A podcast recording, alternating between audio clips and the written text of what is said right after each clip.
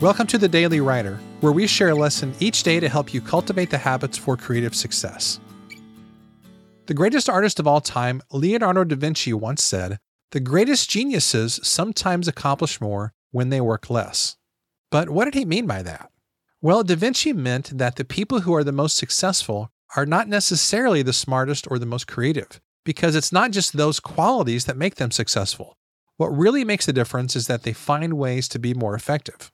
There are a lot of books, workshops, podcasts, and even whole academic degree programs that have been created to help writers be more effective. But here's one simple way that you can use to achieve much more by working less, and that is repurposing your writing.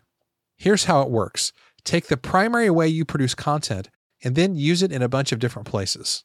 If you write blog posts, those can be repurposed into book chapters, email newsletters, social media posts, podcast episodes, videos, speeches, courses, and so forth.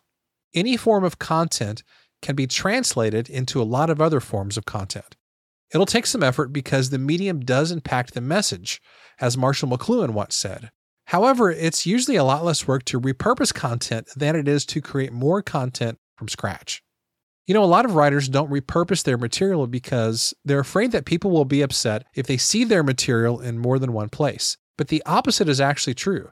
People who like your content will appreciate hearing it more than once and seeing it in more than one place. In addition, not everybody sees your content in every format. For example, people who watch your videos are not generally the same group that will listen to your podcast or read your blog posts or sign up for your email newsletter or read your Facebook posts or whatever else. So try repurposing some material this week and watch how it connects with different groups. You will work less, but you'll end up getting a lot more mileage out of your material.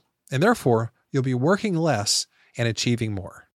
Thanks so much for listening to today's episode. For more, you can visit us at daily writer life dot com. Thanks, and I'll see you tomorrow.